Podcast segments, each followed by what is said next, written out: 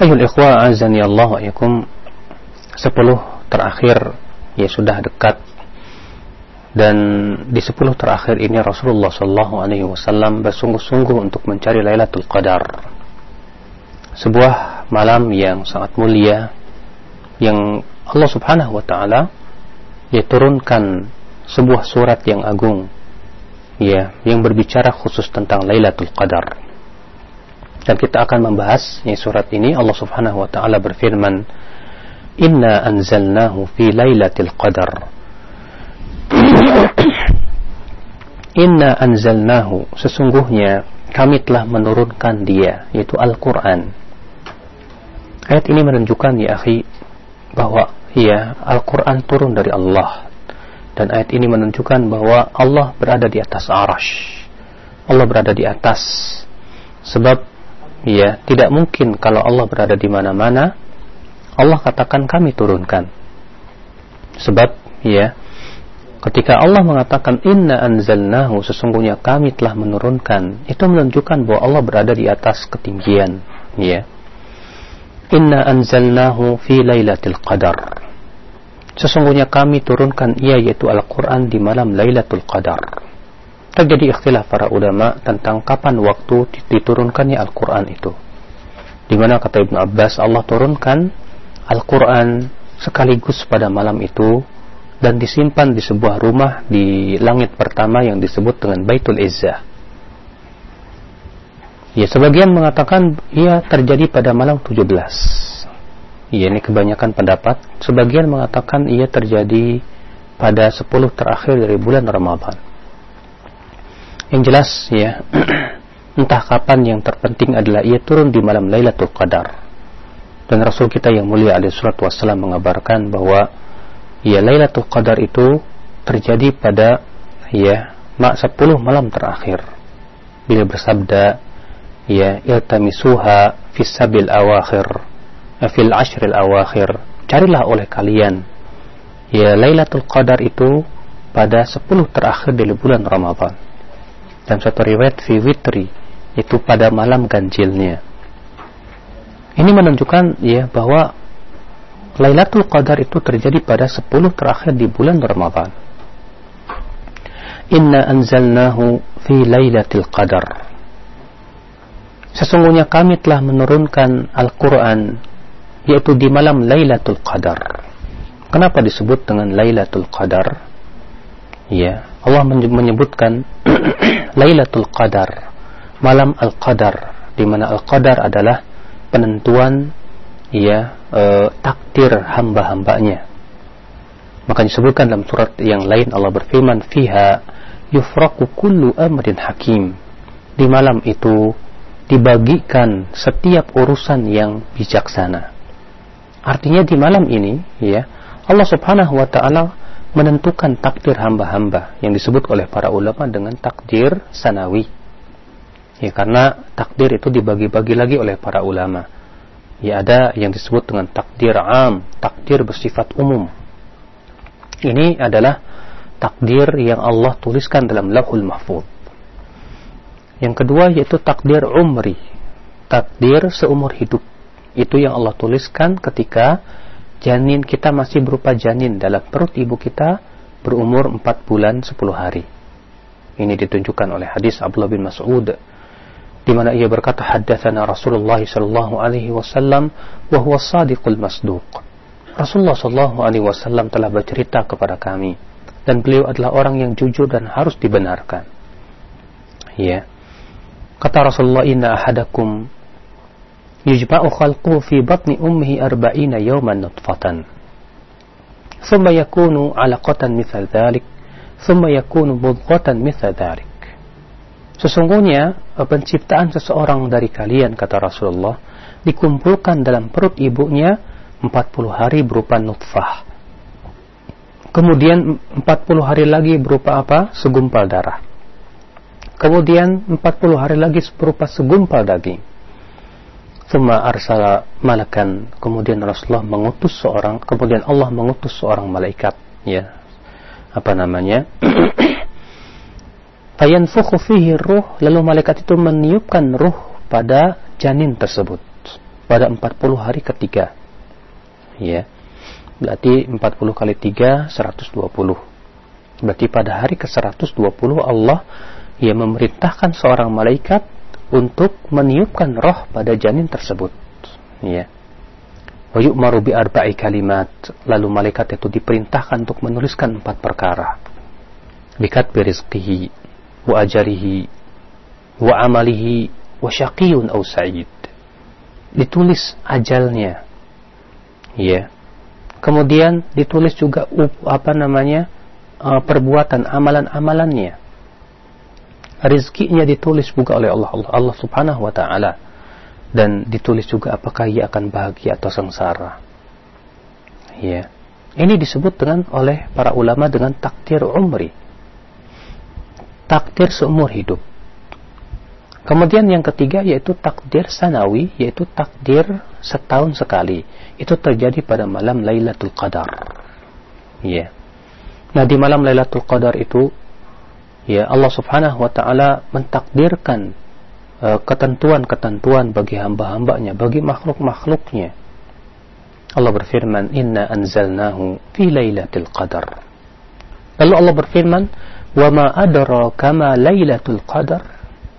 Tahukah kamu apa itu Lailatul Qadar? Di sini Allah bertanya kepada kita, ta'ziman li sya'ni untuk mengagungkan masalah Lailatul Qadar. Ini menunjukkan bahwa Lailatul Qadar bukan malam yang seperti biasa. Ia malam yang sangat mulia sekali. Sampai-sampai Allah bertanya kepada kita, "Wa ma adra kama Lailatul Qadar?"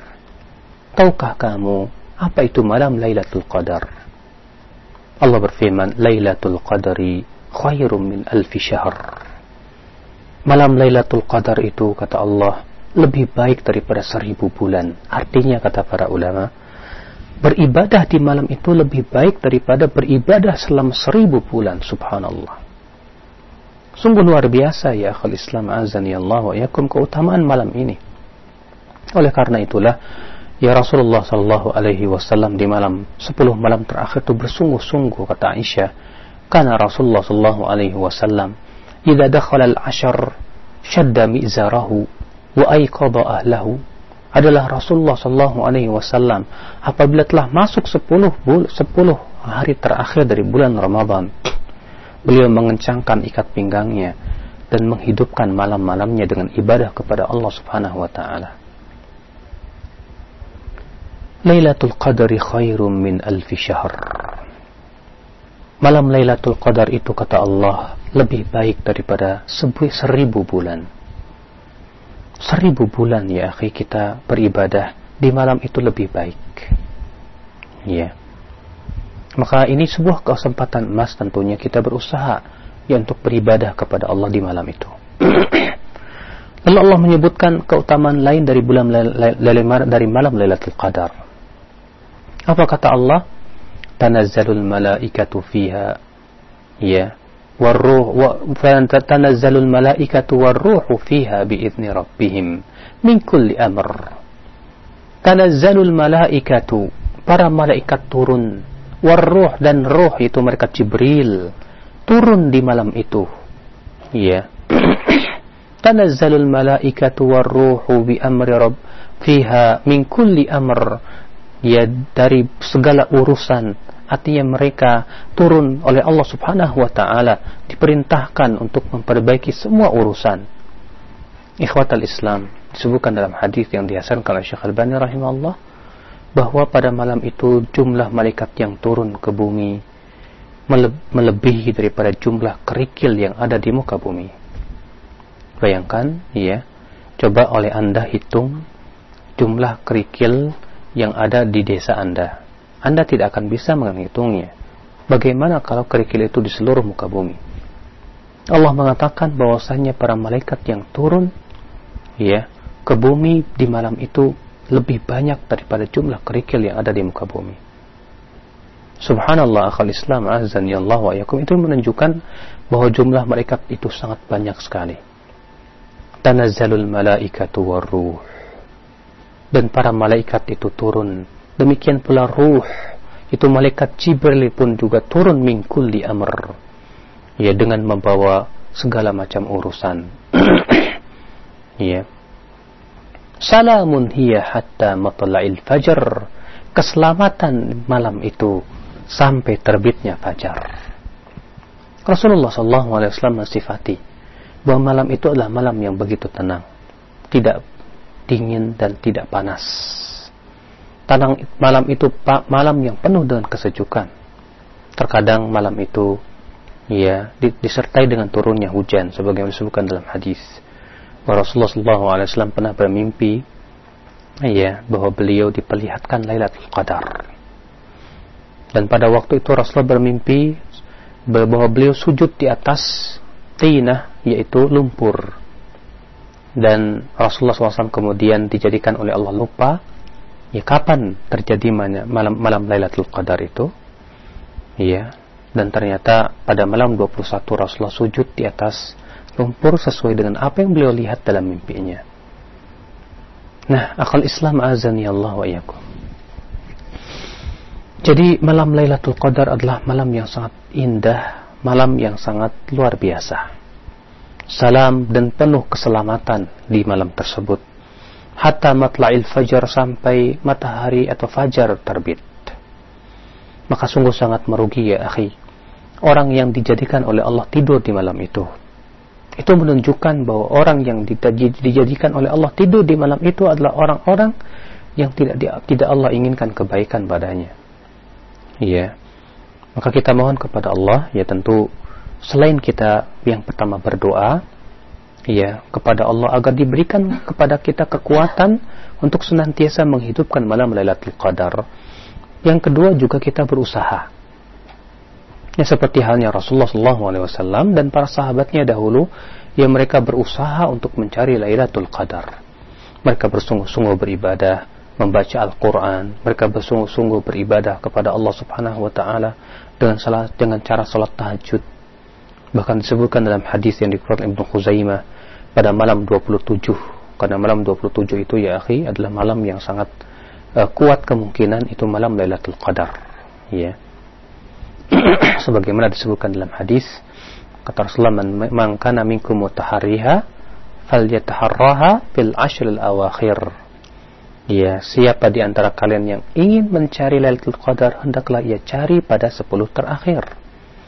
Ya kemudian Rasulullah SAW mengabarkan lagi ya bahwa Lailatul Qadar itu ya kebanyakan terjadi pada malam 27 nah, di dalam riwayat Ibnu Khuzaimah Rasulullah disebutkan ya sampai-sampai beliau sholat dari awal malam sampai mendekati fajar. Ya, subhanallah.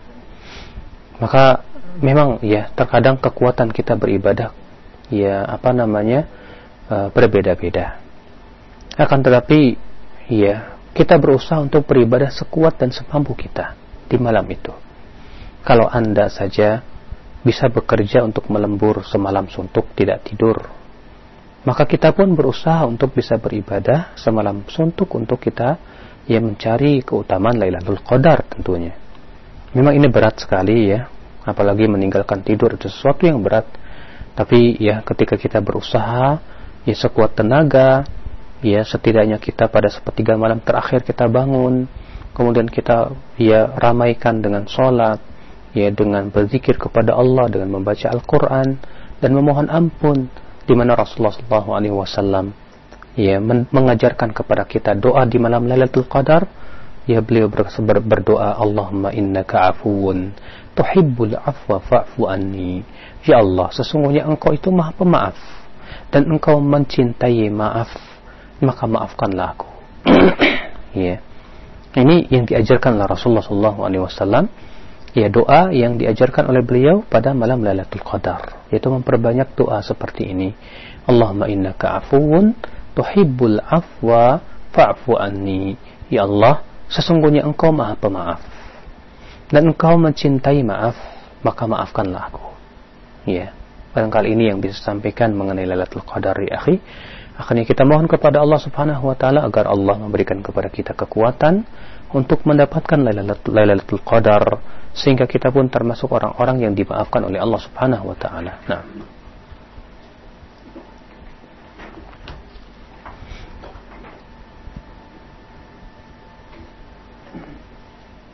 Nah, terima kasih untuk kalau Ustaz khairan atas materi dan pembahasan yang telah Ustaz sampaikan.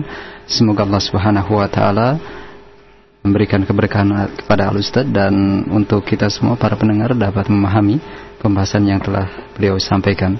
Saudaraku seiman di mana pun Anda, kita akan lanjutkan untuk sesi tanya jawab. Untuk Anda yang akan bertanya, kami berikan kesempatan untuk Anda yang akan bertanya di 021 823 6543 untuk telepon atau pesan singkat 081 989 6543. Baik, kami akan angkat pertanyaan yang datang dari pertanyaan pesan singkat dari Ummu Aisyah di Surabaya Nah, yang Nah, dari inti pertanyaan beliau bahwasannya apakah ada zikir-zikir khusus bagi kita untuk kita baca di dalam malam yang kita uh, percayai sebagai malam Lailatul Qadar? Mohon penjelasannya jazakallahu khairan. Uh, iya, sudah saya sebutkan tadi bahwa doa yang senantiasa yang Rasulullah SAW ajarkan kepada umatnya, ya, yaitu dengan memperbanyak doa ini. Allahumma innaka afun tuhibbul afwa fa'fu anni. Ya Allah, sesungguhnya Engkau Maha Pengampun, ya Maha Pemaaf, dan Engkau mencintai maaf, maka maafkanlah aku. Nah itu yang diajarkan oleh Rasulullah SAW dan tidak mengapa kita memperbanyak juga membaca Al-Quran, ya selain sholat, ya tahajud, demikian pula dikir-dikir yang lainnya. Allah Nah. Nah, baik untuk berikutnya di kesempatan pertama dari telepon ada Pak Sutrisna di Sintang Kalimantan Barat. Silakan Bapak. Halo. Assalamualaikum warahmatullahi wabarakatuh. Waalaikumsalam warahmatullahi wabarakatuh. Silakan Bapak. Eh, ini Pak Ustaz, apakah dalil yang eh, cerita yang eh, apa yang berkaitan dengan hmm. Lailatul Qadar tentang yang kalau di masyarakat itu kan Samson itu kan hmm. eh, atau samiun ke apa itu kan. Hmm. Apakah itu benar dari dalil yang sahih Pak Ustaz? Ini yang pertama. Yang kedua, pada waktu tarawih itu Rasulullah itu kan tiga hari berturut-turut itu kemudian tidak keluar lagi. Hmm. Bagaimana dengan sholat apa Isa berjamaah beliau gitu? Itu yang oh, iya. kedua. Yang ketiga, barangkali apa itu kalau kita membangunkan keluarga kalau menurut riwayat Rasulullah bahwa beliau membangunkan keluarganya. Apakah hmm. waktu di apa di malam eh, akhir-akhir apa sepuluh terakhir itu apakah uh, istri dan anaknya itu ikut berjamaah di apa di masjid itu Ustaz apakah memang hanya di, di masjid saja itikafnya dan apakah itu bisa di rumah Iya. Itu aja. Makasih. Assalamualaikum warahmatullahi Waalaikumsalam warahmatullahi wabarakatuh. Terima kasih Pak uh, Sutrisno. Silakan Ustaz. Untuk yang pertama terkait dengan cerita yang beliau sampaikan tentang Samiun ya. Apakah ada uh, dalilnya atau penjelasannya? Uh, tentang kisah itu saya sama sekali tidak tahu ya. Kisah apa yang tersebar di masyarakat pun saya tidak tahu, Pak. Hmm, hmm. Dan saya pun juga tidak mengetahui akan adanya dalil yang menunjukkan akan kisah-kisah tertentu di malam tersebut ya. Mungkin Bapak coba uh, menceritakan bagaimana alur daripada kisahnya ya agar kita pun juga bisa mengetahui dan mengoreksi atau memeriksanya kembali. Adapun yang kedua yaitu tentang masalah apa tadi? Eh, tentang tarawih Rasul disebutkan dalam riwayat beliau hanya tiga eh, malam gitu. Kemudian malam-malam selanjutnya beliau tidak keluar untuk tarawih. Lalu bagaimana dengan sholat isyanya? Nah, iya tidak menunjukkan hadis tersebut bahwa Rasulullah tidak sholat isya berjamaah. Ya bagaimana beliau tidak akan tidak sholat isya berjamaah sebab hadis itu hanya menunjukkan beliau tidak keluar untuk sholat malam yaitu sholat yang disebut dengan sholat tarawih. Sehingga hadis itu tidak meniadakan kalau Rasulullah SAW sholat isya berjamaah dengan para sahabat. Barangkali beliau setelah sholat isya beliau langsung masuk ke dalam rumahnya. Ya ya terlebih beliau yang menganjurkan untuk sholat berjamaah bahkan beliau ingin sekali membakar rumah orang-orang yang tidak menyaksikan sholat berjamaah ya sehingga ini uh, apa namanya menunjukkan bahwa Rasulullah SAW tentunya selalu menjaga sholat berjamaah. Nah, baik, terima kasih jazakallah khairan atas jawabannya. Demikian Pak Sutrisno. Uh, satu pertanyaan sebenarnya yang terkait dengan membangunkan keluarga, Ustaz. Uh, iya. Nah, bagaimana caranya atau uh, bagaimana keifatnya dan untuk keluarga ke, uh, dari Rasulullah apakah berjamaah di masjid mengikuti kaum muslimin atau bagaimana Ustaz? Iya dalam riwayat Ibnu Khuzaimah disebutkan bahwa pada malam 23 Rasulullah SAW sholat. Pada, pada malam 25 pun juga ia sholat tarawih berjamaah dengan para, sahabat. Dan pada malam 27 Rasulullah SAW memanggil istri, istri, istri istrinya semua dan anak-anaknya untuk sholat. Ya. Itu menunjukkan tidak setiap malam Rasulullah SAW memanggil mereka untuk sholat. Akan tetapi di malam yang ya uh, kuat kemungkinan itu malam Lailatul Qadar.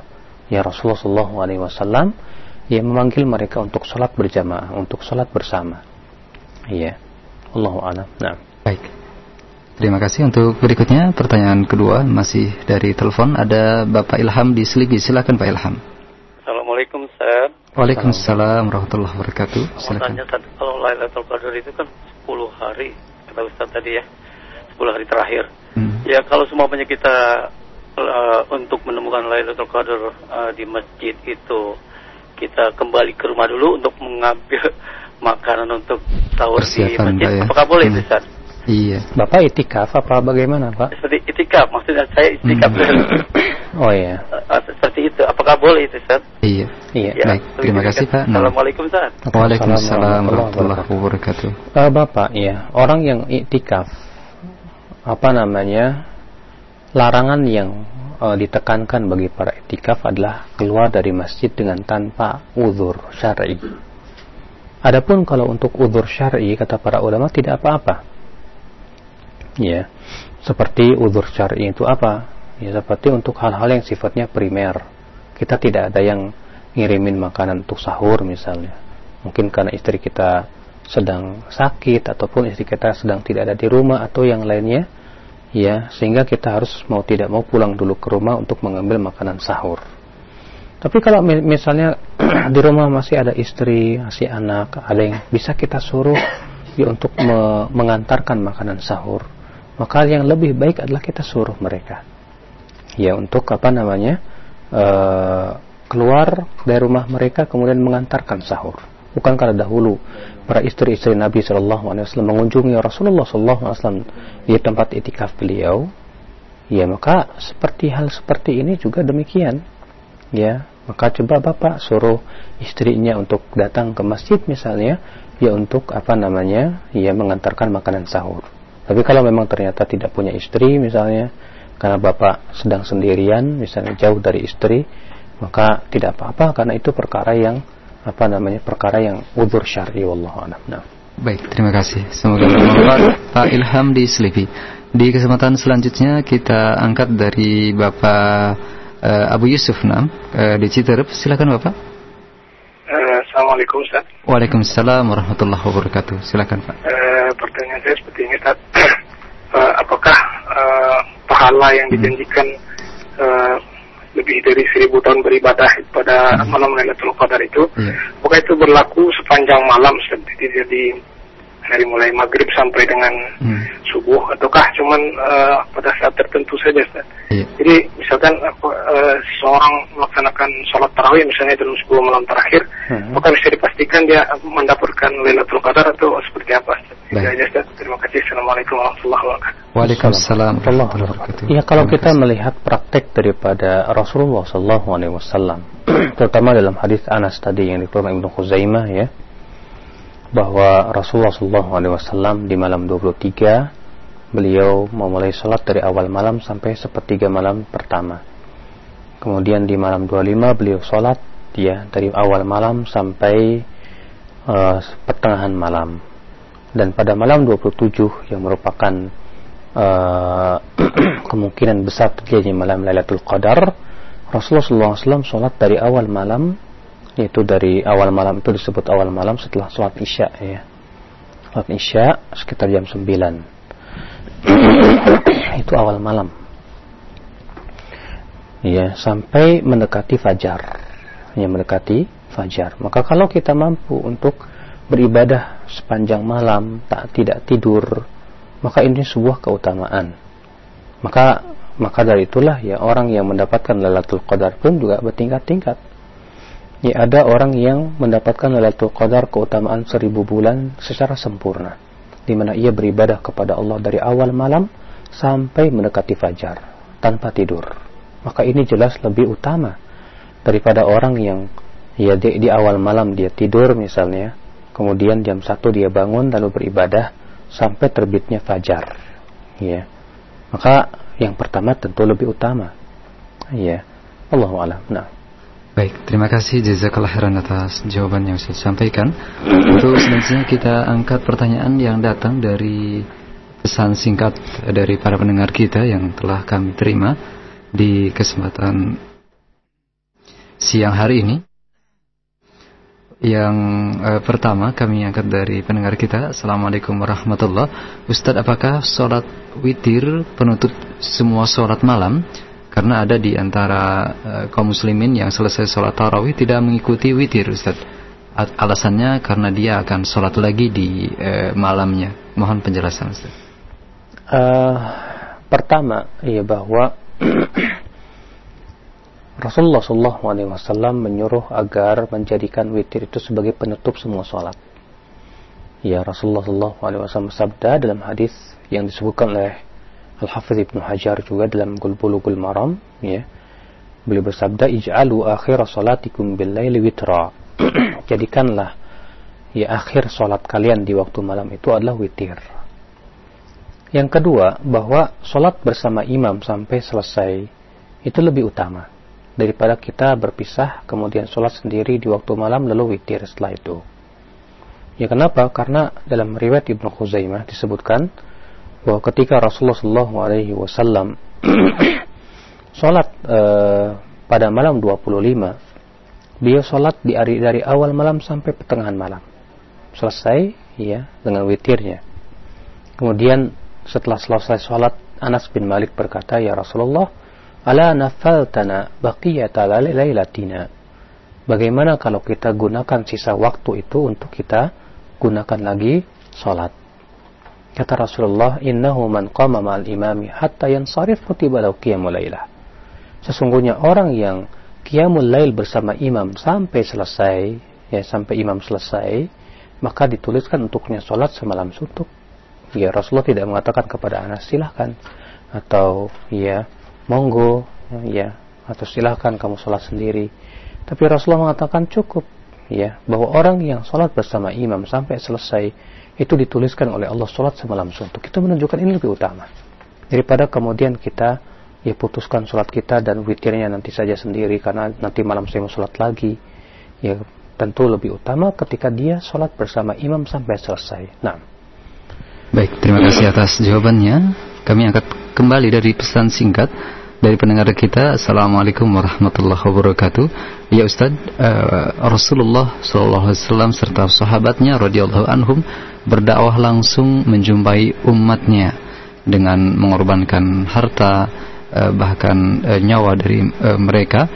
Kemudian uh, yang saya tanyakan lalu bagaimanakah dengan dakwah melalui media yang uh, tidak berjumpa secara langsung dengan uh, para kaum muslimin apakah tidak termasuk ke dalam hal yang baru atau hal yang bid'ah karena Nabi Shallallahu Alaihi Wasallam tidak mencontohkannya? Terima kasih Ustaz. Akhi, sesuatu yang tidak dicontohkan oleh Rasulullah SAW itu ada beberapa keadaan. Ya, karena yang harus kita pahami bahwa sesuatu yang Rasulullah tidak lakukan itu tidak mutlak dikatakan itu bid'ah. Karena ketika Rasulullah SAW meninggalkan suatu perkara atau tidak melakukan suatu perkara, itu ada kata Imam Syatibi atau Syekhul Islam juga ada tiga keadaan. Keadaan yang pertama, Rasulullah SAW tidak lakukan karena ya belum ada pendorongnya. Keadaan yang kedua, Rasulullah SAW tidak lakukan karena ketidakmampuan atau belum mampu. Ya, Artinya penghalangnya masih ada karena adanya penghalang. Keadaan yang ketiga yaitu Rasulullah SAW tidak melakukan suatu perkara padahal pendorongnya ada dan penghalangnya pun juga tidak ada atau maksudnya Rasulullah mampu untuk melakukan itu. Adapun yang pertama, Rasulullah SAW tinggalkan atau tidak melakukan suatu perkara karena belum ada pendorongnya, belum dibutuhkan di waktu itu. Seperti misalnya Rasulullah tidak mengajarkan ilmu nahu, ilmu sorof, ilmu usul fikih, ilmu hadis kepada para sahabat. Ya. Kenapa? Karena memang belum di, di, tidak dibutuhkan dan belum ada pendorongnya. Para sahabat semua orang yang fasih bahasa Arabnya. Mereka orang yang paling tahu tentang nahu, tentang sorof, ya mereka juga paling tahu tentang ya kaidah-kaidah usul fikih ya berupa umum, khusus, mutlak, muqayyad dan yang lainnya. Ya. Sehingga Rasulullah belum mengajarkannya. Kenapa? Karena belum ada pendorongnya, karena belum dibutuhkan. Nah, ketika pendorong itu sudah muncul, ya di zaman setelah Rasulullah meninggal dunia, para sahabat banyak yang meninggal, banyak orang yang masuk Islam dari dari orang selain Arab sehingga mereka pun tidak memahami bahasa Arab dengan benar. Akhirnya Ali bin Abi Thalib menyuruh Abu Hasan Ad-Duali ya untuk Abu Aswad Ad-Duali untuk meletakkan ya grammar atau tata bahasa Arab. Ya, untuk apa? Karena ada pendorongnya. Ini sangat dibutuhkan sekali pada waktu itu. Nah, pada waktu itu boleh. Kenapa?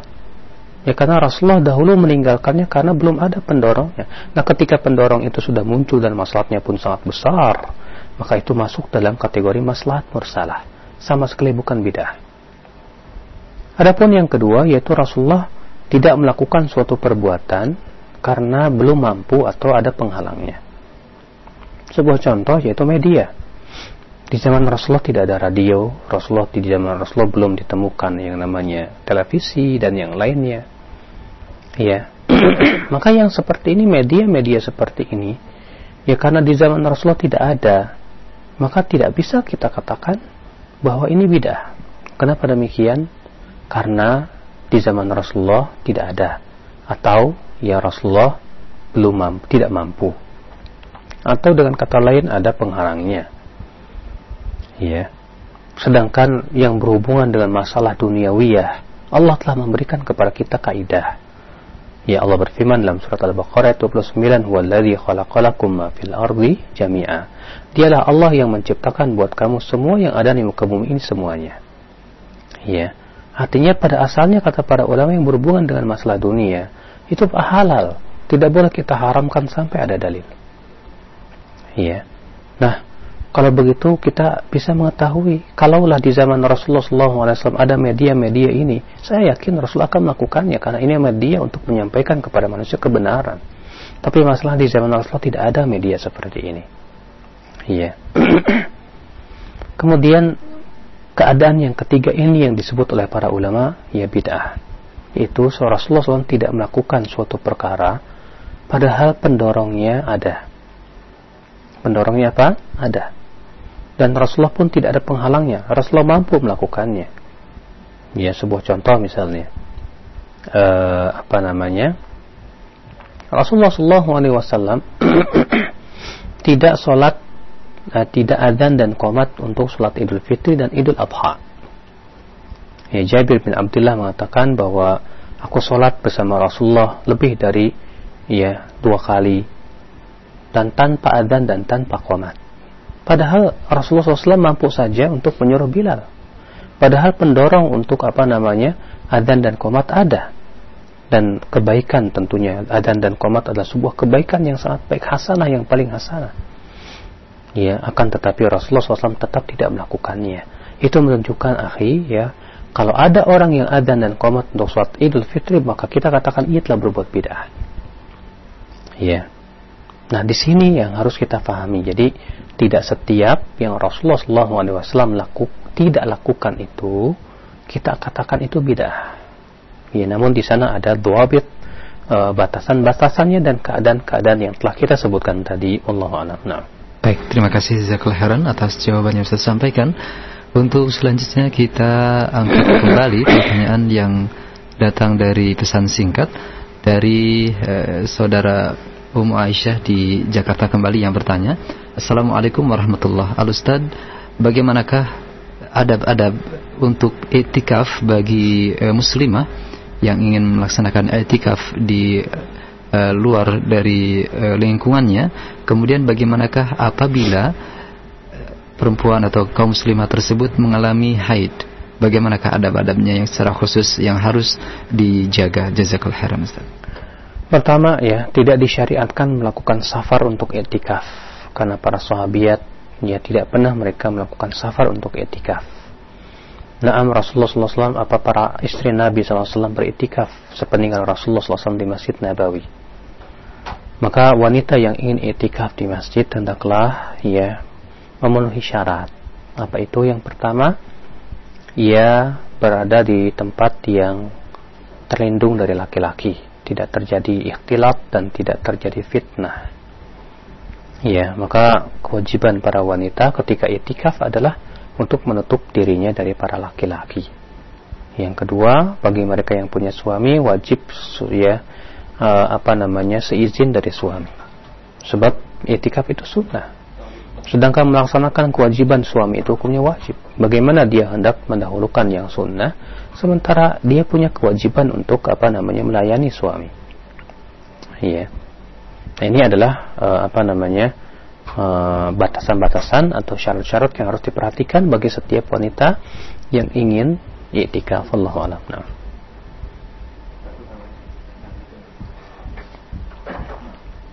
Nah, terima kasih atas jawabannya. Untuk berikut di kesempatan uh, siang ini kembali kami angkat dari telepon.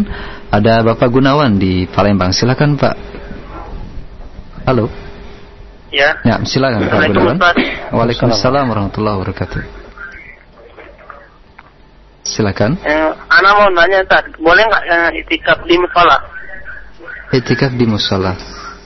Di, Terus hmm, eh, kemudian pengennya itu supaya dekat dengan rumah. Hmm. Kalau bapak sholat di musola apa iktikaf di musola, bagaimana dengan sholat Jumatnya pak? Ditegakkan sholat Jumat tidak pak di musolanya? Jauh. Iya, tidak ada uh, sholat Jumat ya. Baik. Itu saja ada tambahan? Ada eh, atau ada uh, pertanyaan lain? Nah, terima kasih Pak Gunawan. Nah, Jumhur, terima kasih silakan. Jumhur ulama mengatakan bahwa syarat itikaf itu harus di masjid jami. Masjid yang ditegakkan badannya sholat Jumat, ya. Kenapa? Karena ya kalau dia itikaf di musola, di masjid kecil, tentu akan menyebabkan dia tidak akan dia akan terluput dari sholat berjumat. Maka ya kalau Bapak mau itikaf, maka itikaflah di Masjid Jami, Pak. Ya, sebagaimana yang disebutkan oleh jumhur ulama dalam kitab-kitab mereka wallahu alam. Nah. Terima kasih Zakul Heran. Di kesempatan berikut ada Bapak Muslim di Pemalang, Jawa Tengah. Silakan Pak Muslim. Ya. Waalaikumsalam warahmatullahi wabarakatuh. Silakan Pak. Iya. Saya mau nanya ini masalah malam Lailatul Qadar. Iya. Itu kan ada yang bilang bisa terjadi malam atau siang. Nah sebenarnya malam Lailatul Qadar itu katanya cuma sekali apa berkali-kali. Hmm. Soalnya kalau sekali kan berarti ada yang malam ada yang siang Pak Ustaz. Iya. Iya. Baik, sudah ya. itu saja Pak. Ya. Baik. Iya. iya. Assalamualaikum. Waalaikumsalam warahmatullahi wabarakatuh. Bapak, ya bahwa malam Lailatul Qadar itu hanya terjadi di malam hari. Coba Bapak buka ya Al-Quran surat Al-Fajr tadi. Allah berfirman, Inna anzalnahu fi laylatil qadar laylatul wa ma adraka ma laylatul qadar. Laylatul qadri khairum min alfi syahr. Tanazzalul malaikatu wa ruhu fiha bi'idni rabbihim min kulli amr. Lalu Allah mengatakan apa?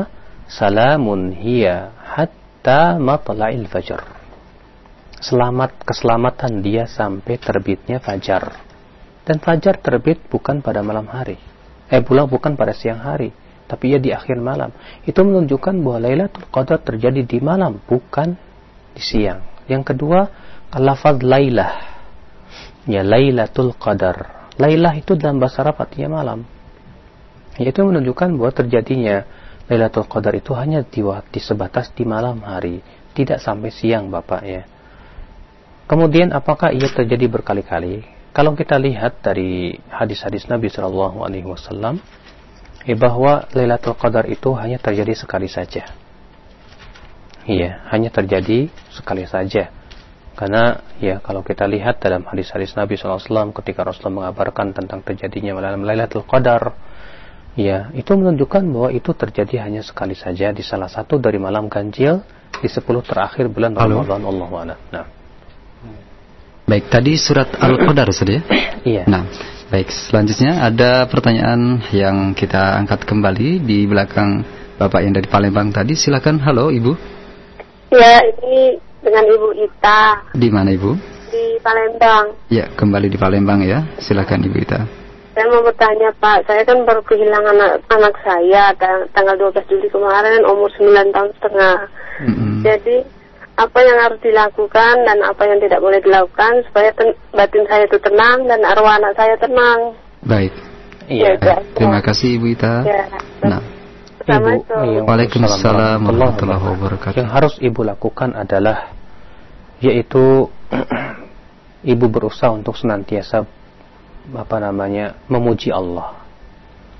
Disebutkan dalam hadis bahwa ya Rasulullah Shallallahu Alaihi Wasallam bersabda, apabila salah seorang dari kalian, ya meninggal dunia anaknya, anaknya meninggal dunia ya, maka Allah Subhanahu wa taala menyuruh malaikat untuk melihat.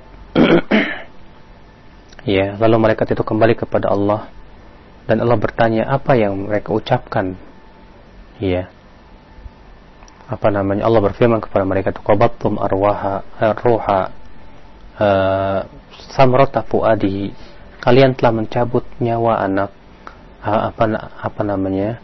Kalian telah mencabut nyawa uh, buah hati hambaku Kata malaikat, benar ya Allah.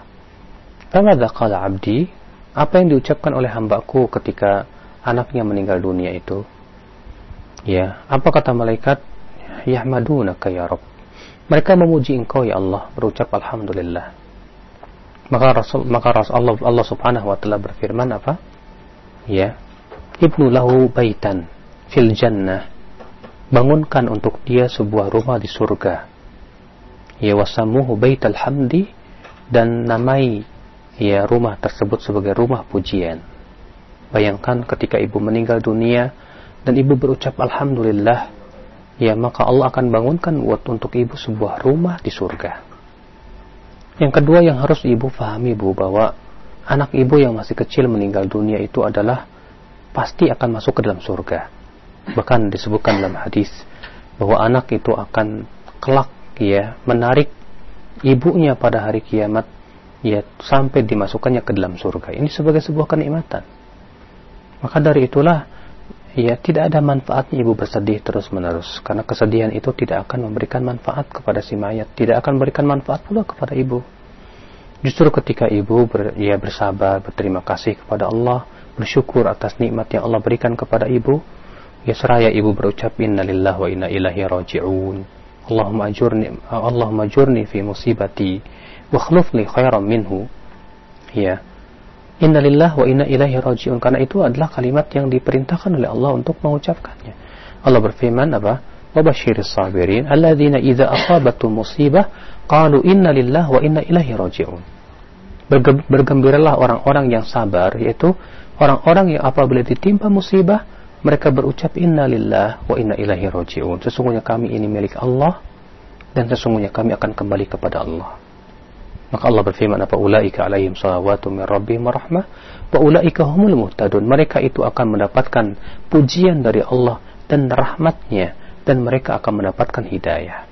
Nanti Allah akan berikan kepada ibu tiga perkara ketika ibu bersabar, ketika ibu mengucapkan innalillahi wa inna rajiun. Apa itu?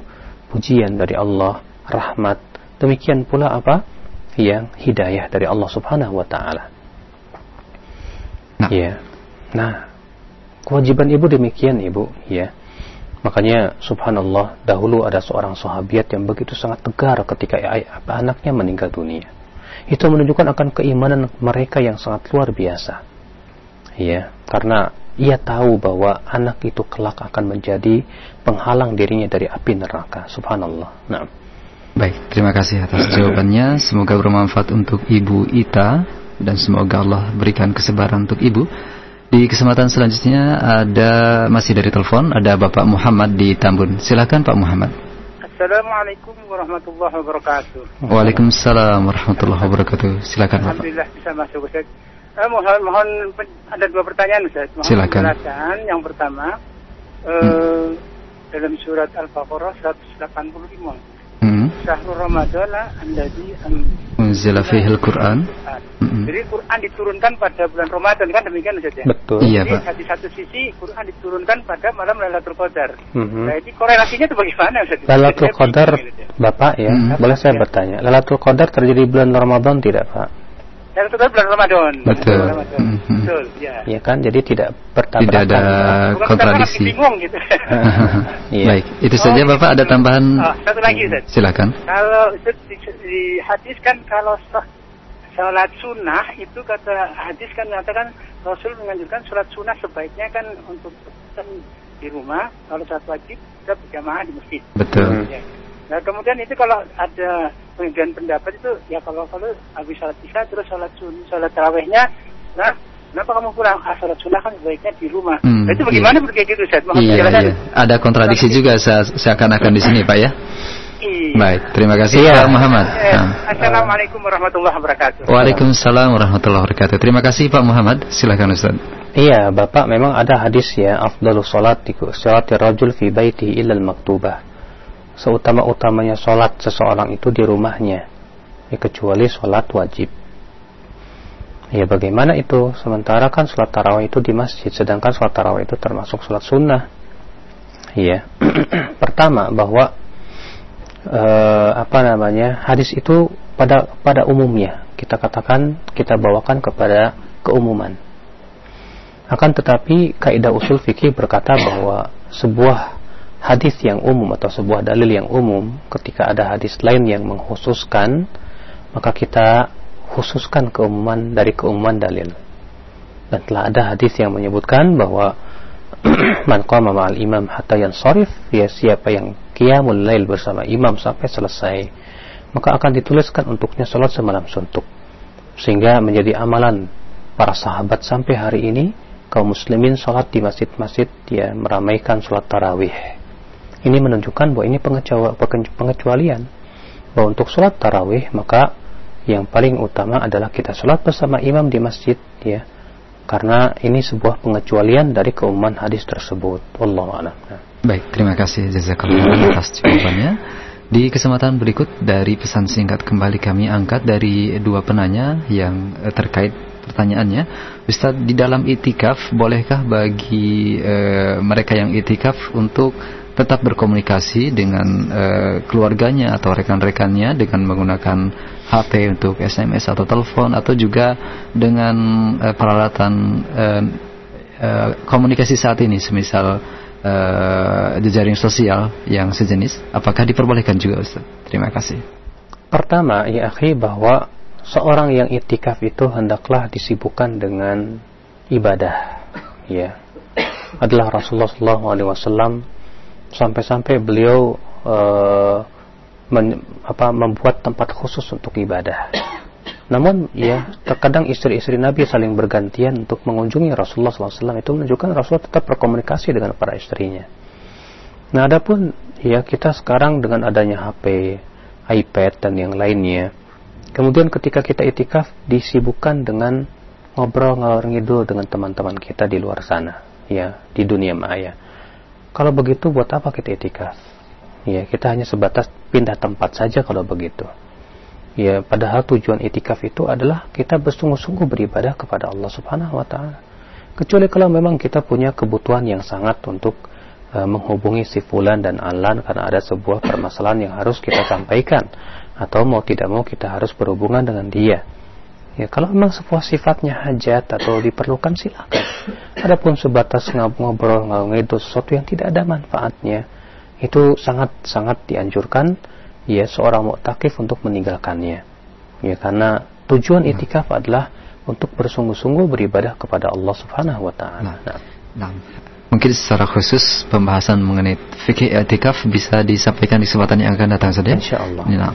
Baik, selanjutnya di kesempatan berikut ada pertanyaan dari pesan singkat kembali. Assalamualaikum warahmatullahi wabarakatuh. Ustaz, di bulan Ramadan katanya setan dibelenggu Ustaz.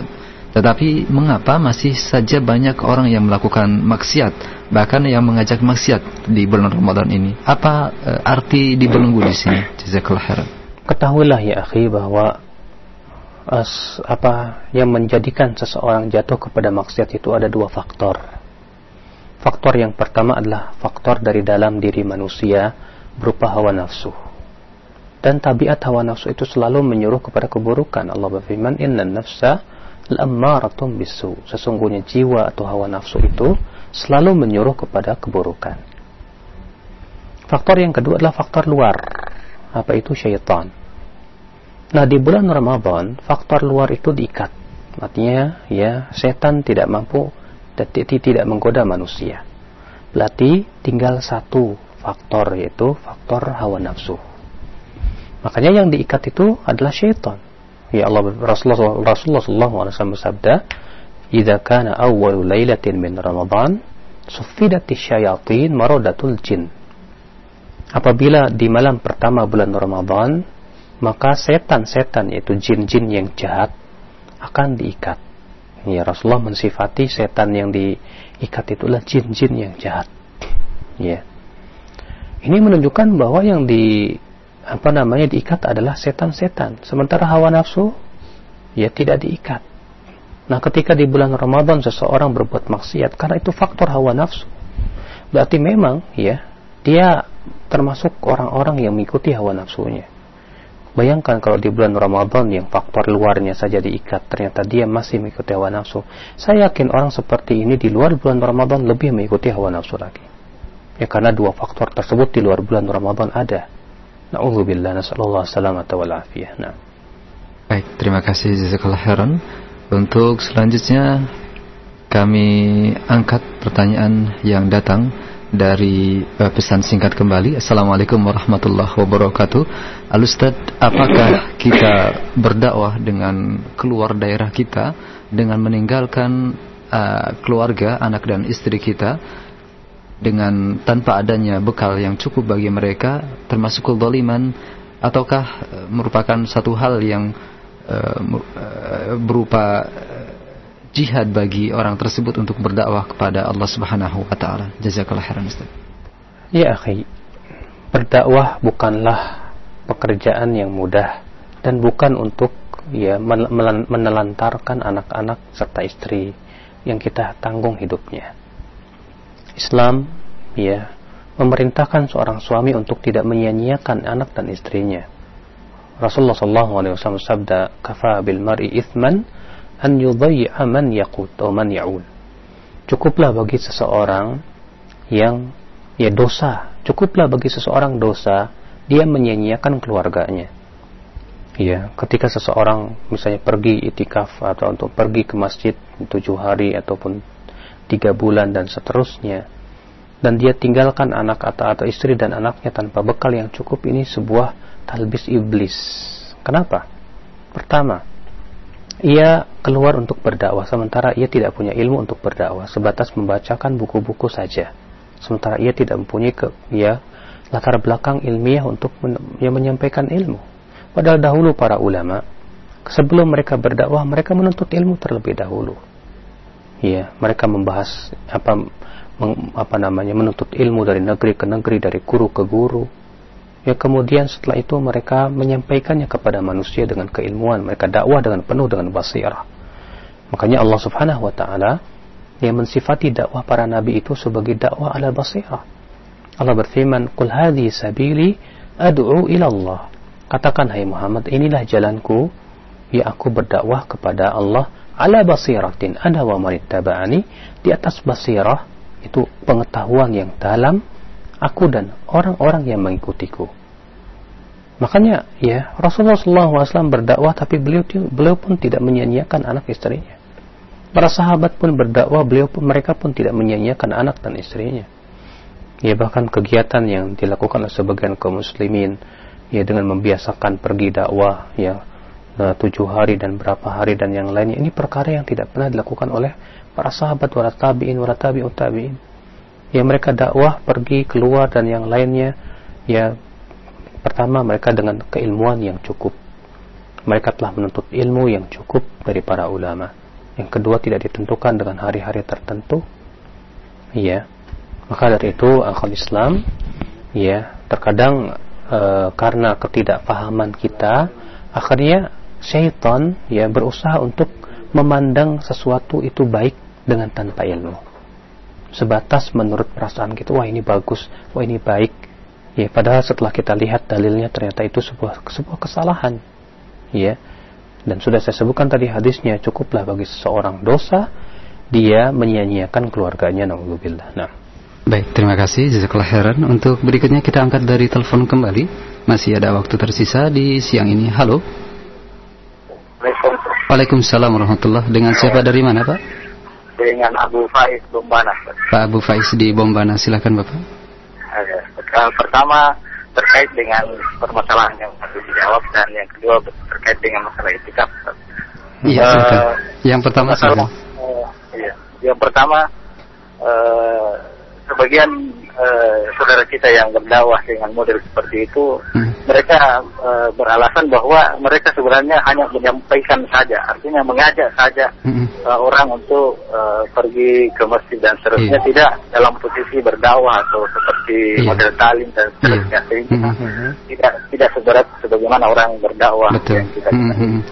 Yeah. Uh, yang kedua mm -hmm. uh, berkaitan dengan etika uh, di daerah kami uh, untuk melaksanakan etikaf secara sempurna atau hmm. uh, lebih lebih mengikuti sunnah uh, terkadang kita khawatir dengan uh, adanya fitnah hmm. tetapi kita juga tidak ingin menyanyiakan 10 hari yang terakhir hmm. sehingga sebagian ikhwah di, di tempat kami hmm. itu uh, bersepakat untuk uh, itu kita tunda sampai sekitar jam 2 malam karena kalau kita mengikuti tarwih yang biasa dilakukan oleh masyarakat kita tidak bisa khusyuk karena e, biasanya e, bacaannya sangat cepat. Nanti yeah. jelas e, apa yang dibaca ketika menyebut walad dolin dan seterusnya. Di samping itu tidak semaknya Baik. E, bagaimana apa tidak kita tidak sedang melakukan hal-hal e, yang justru melanggar sunnah? E, kegiatan ini maksudnya diketahui oleh maksudnya ada izin dari mungkin takmir masjidnya Bapak atau uh, atau tidak, secara tidak, ter, terpisah dari dari kepengurusan masjid di tempat Bapak? Uh, tidak juga Ustaz, karena kita lakukan jam 2 malam biasanya uh, kita tarwih sampai hmm. jam 3 atau setengah 4. Iya. Iya, itu saja. 10 hari yang terakhir. Baik. Baik, ant, uh, tidak ada uh, tidak ada koordinasi dengan jamaah masjid yang lain begitu Pak ya atau pengurus masjid? Ya tidak ada. Tidak ada ya, kalau kita lakukan tidak tidak diizinkan karena ya, kita tahu daerah di, yang jauh seperti ini. Baik, baik. Terima kasih Bapak Abu Faiz. Nah, silakan. Uh, adapun yang pertama ya alasan mereka katanya untuk mengajak orang sholat dan yang lainnya tentunya mengajak kepada sholat pun juga harus uh, termasuk dakwah ya iya dan dakwah pun juga harus sesuai dengan metode para nabi dan rasul. Selama ini kita sudah belum belajar tentang tata cara sholat Rasulullah Shallallahu Alaihi Wasallam. Tanya kepada mereka, antum selama ya mengikuti acara-acara seperti itu, sudahkah anda mempelajari uh, apa namanya sifat sholat Nabi SAW? Bagaimana Rasulullah SAW takbiratul ihram? Bagaimana Rasulullah SAW ya ruku, tata caranya sujud, turun sujud dan yang lainnya? Sudahkah mereka faham bagaimana mereka akan ya mengajak orang untuk sholat sementara ia sendiri tidak memahami bagaimana makna sholat itu sendiri, bagaimana cara sholat yang benar. Iya. Maka dari itu mengajak justru dakwah itu disebut dengan dakwah dari kata da'aya itu artinya mengajak. Mengajak orang kepada kebaikan, mengajak orang dari ya kesesatan menuju kepada terang benderang, ya. Mencegah manusia dari kemungkaran. Ini adalah merupakan dakwah. Ini merupakan bagian dari dakwah dan dakwah itu harus di atas keilmuan. Ya hanya sebatas menyuruh orang ayo ucapkan la ilaha illallah. Tapi sementara ia tidak memahami hakikat la ilaha illallah. Ya, banyak orang yang mengucapkan la ilaha illallah tapi jatuh kepada kesyirikan misalnya. Maka ini sangat tidak sesuai dengan dakwah para nabi dan rasul tentunya. Karena para nabi dan rasul dahulu ya e, memahamkan tentang hakikat la ilaha illallah. Apa itu hak Allah yang harus dilakukan oleh hamba-hambanya ya apa perkara yang harus ditinggalkan ya berupa kesyirikan Nah ini akal Islam azani Allah wa iyyakum. Adapun tentang uh, perbuatan antum tadi ya. kalau antum bisa untuk menyampaikan terlebih dahulu ya kepada para apa ajengan kiai di sana ya bahwa untuk bukankah sholat itu hendaknya tumak nina ya sampaikan kepada dia kitab-kitab dalam mazhab syafi'iyah misalnya berupa kitab-kitab kuning atau yang lainnya bahwa syarat sah sholat itu adalah tumak nina ya dan jelaskan tentang makna tumak nina itu bagaimana ya barangkali itu lebih baik. Agar ya mudah-mudahan ketika antum menyampaikan kepada mereka mereka bisa memperbaiki keadaan sholat mereka yang tidak tumak nina tersebut. Karena ya sholat yang tidak tumak nina itu tidak diterima oleh Allah tidak sah ya sebagaimana sebutkan dalam hadis yang diriwayatkan Bukhari dan Muslim bahwa ada seorang sholat ya begitu cepatnya kemudian setelah itu datang kepada Rasulullah dan mengucapkan salam assalamualaikum ya Rasulullah maka Rasulullah menjawab menjawab apa wa alaikas salam irji' fa salli fa innaka lam tusalli Waalaikumsalam, kembali lagi kamu sholat, kamu belum sholat. Rasulullah tidak menganggap sholat orang yang tidak tumanina. Ya, itu menunjukkan bahwa kita sholat di belakang orang yang tidak tumanina pun tidak sah. Akan tetapi kita harus ada apa berusaha ada kemampuan untuk memberikan uh, nasihat ya dengan cara yang baik secara ilmiah dengan kata-kata yang lembut tentunya juga memperlihatkan akhlakul karimah sehingga mereka pun mau menerima apa yang kita sampaikan kepada mereka. Ya, kalau misalnya antum sholat ya bersama teman-teman uh, di waktu malam udah. Kita lihat apakah itu bisa menimbulkan mudarat yang lebih besar untuk masyarakat atau tidak. Kalau ternyata malah menimbulkan mudarat lagi yang lebih besar, ya, maka kaidah mengatakan apabila kita dihadapkan kepada maslahat dan mudarat dan ternyata mudaratnya lebih besar, maka pada waktu itu kita tinggalkan ya untuk meninggalkan kemudaratan karena kaidah mengatakan darul mafasid muqaddam ala jalbil masalih ya meninggalkan mafsadah itu lebih didahulukan daripada ia mendatangkan kemaslahatan pada waktu itu Allah nah. Baik, terima kasih Zakallah Heran dan berikut dari penelpon kembali ada e, Ibu Cutati di Aceh. Silakan Ibu. Assalamualaikum Ustaz. Waalaikumsalam warahmatullahi wabarakatuh. Silakan Ibu. Uh, macam mana riwayat yang mengatakan bahwa hmm. Al-Quran diturunkan secara berangsur-angsur selama 22 tahun, 2 bulan, 22 hari. Hmm. Uh, sedangkan yang mengatakan lagi Al-Quran itu diturunkan khusus pada malam Lailatul Qadar. Hmm. Iya. iya. Uh, mohon pengertiannya Ustaz. Baik. Baik, terima kasih Ibu. Waalaikumsalam warahmatullahi wabarakatuh. Sama sekali tidak bertabrakan Ibu ya, karena Allah turunkan Al-Quran sekaligus Iya, 30 juz itu hmm. ke langit dunia. Iya. Iya. Disimpan di sebuah rumah namanya Baitul Izzah. Nah, dari Baitul Izzah ini malaikat Jibril menurunkan kepada Rasulullah SAW sesuai dengan ya yang dibutuhkan dengan perintah Allah Subhanahu wa taala. Maka yang dimaksud dengan apa namanya bahwa Al-Qur'an itu diturunkan secara berangsur-angsur itu setelah Allah turunkan sekaligus dan disimpan di sebuah rumah di Baitul Izzah. Maka dari situ Allah turunkan berangsur-angsur. Ya jadi sama sekali tidak bertabrakan ibu. Baik terima kasih. Jazakallah khairan atas jawaban yang saya sampaikan di kesempatan berikutnya masih ada waktu bagi kita untuk terima kembali telepon Naam. Halo. Assalamualaikum. Waalaikumsalam warahmatullahi wabarakatuh. Silakan Bapak dari mana Pak? Dari Lampung Pak. Dengan Bapak? Ya Solihin. Pak Solihin, silakan Bapak.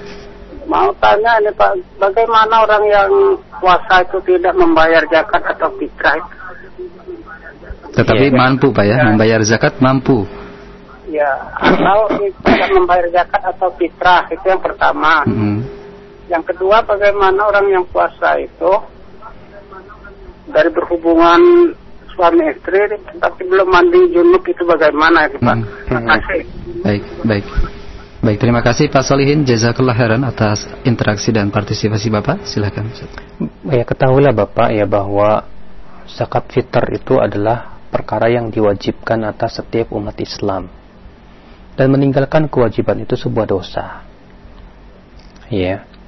Maka orang yang bulan Ramadan tidak membayar zakat fitr, pertama ia telah melakukan dosa. karena ia melanggar perintah Allah Subhanahu wa taala. Sehingga bagaimana Allah akan ampuni dosa ya orang yang berpuasa sementara ia melakukan pelanggaran. Ya. Yang kedua bahwa zakat fitr itu mempunyai uh, fungsi untuk apa? Untuk uh, melebur perkara-perkara yang yang kita lakukan di bulan Ramadan berupa perkataan yang sia-sia dan hal-hal yang tidak baik.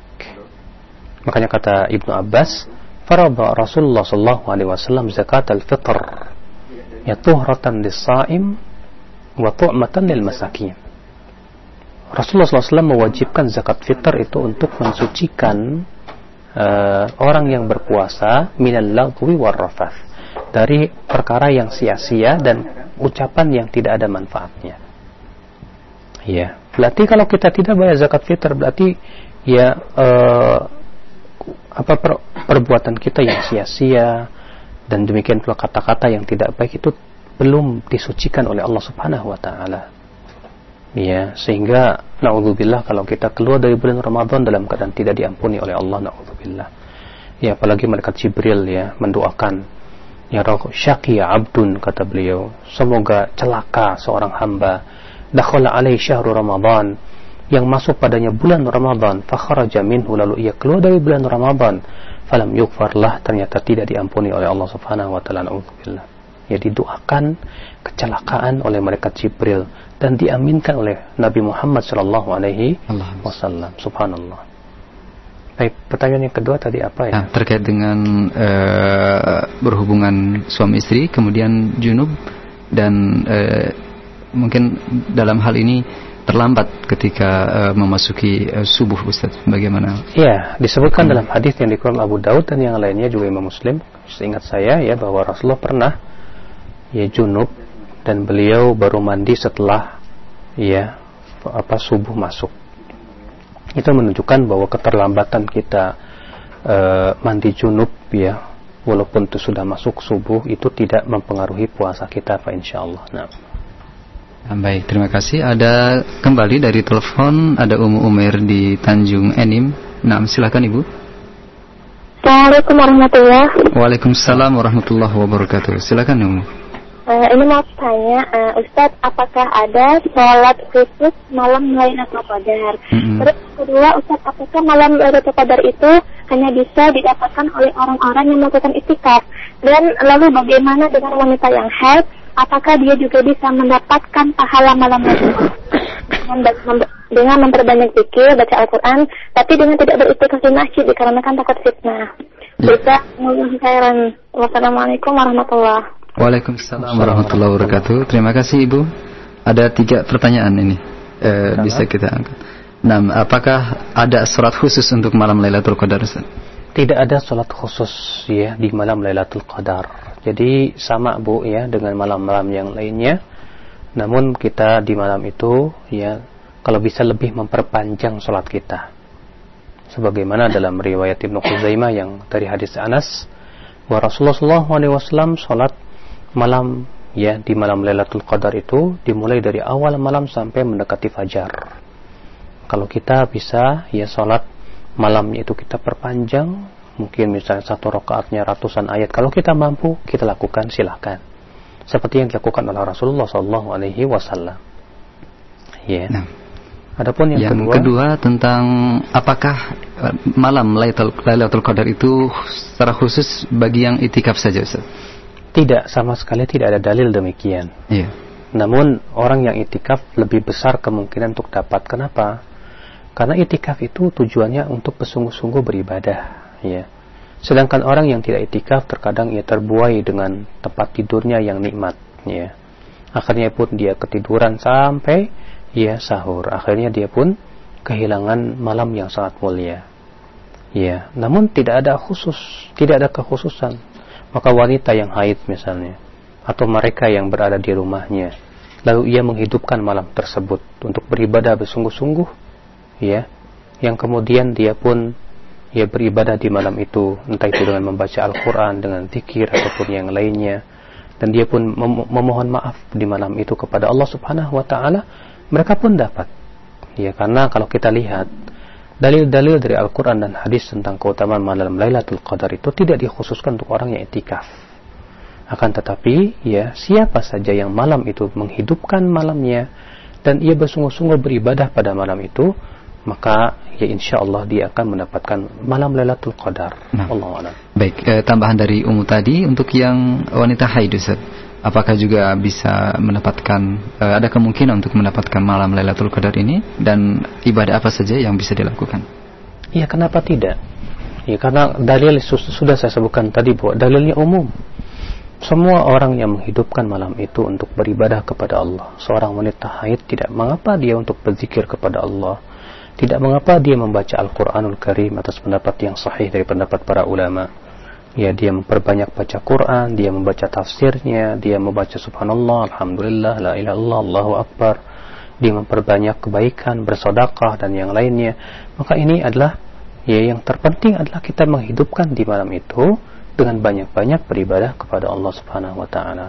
Saya kira nah, cukup nah, sampai baik, di sini. Terima kasih Ustaz Ini saja yang bisa saya sampaikan. Mudah-mudahan apa yang saya sampaikan ini bermanfaat untuk diri, diri saya dan pemirsa sekalian. Ya ini saja subhanakallah bihamdik asyhadu alla ilaha illa anta astaghfiruka wa atubu ilaik. Wassalamualaikum warahmatullahi wabarakatuh.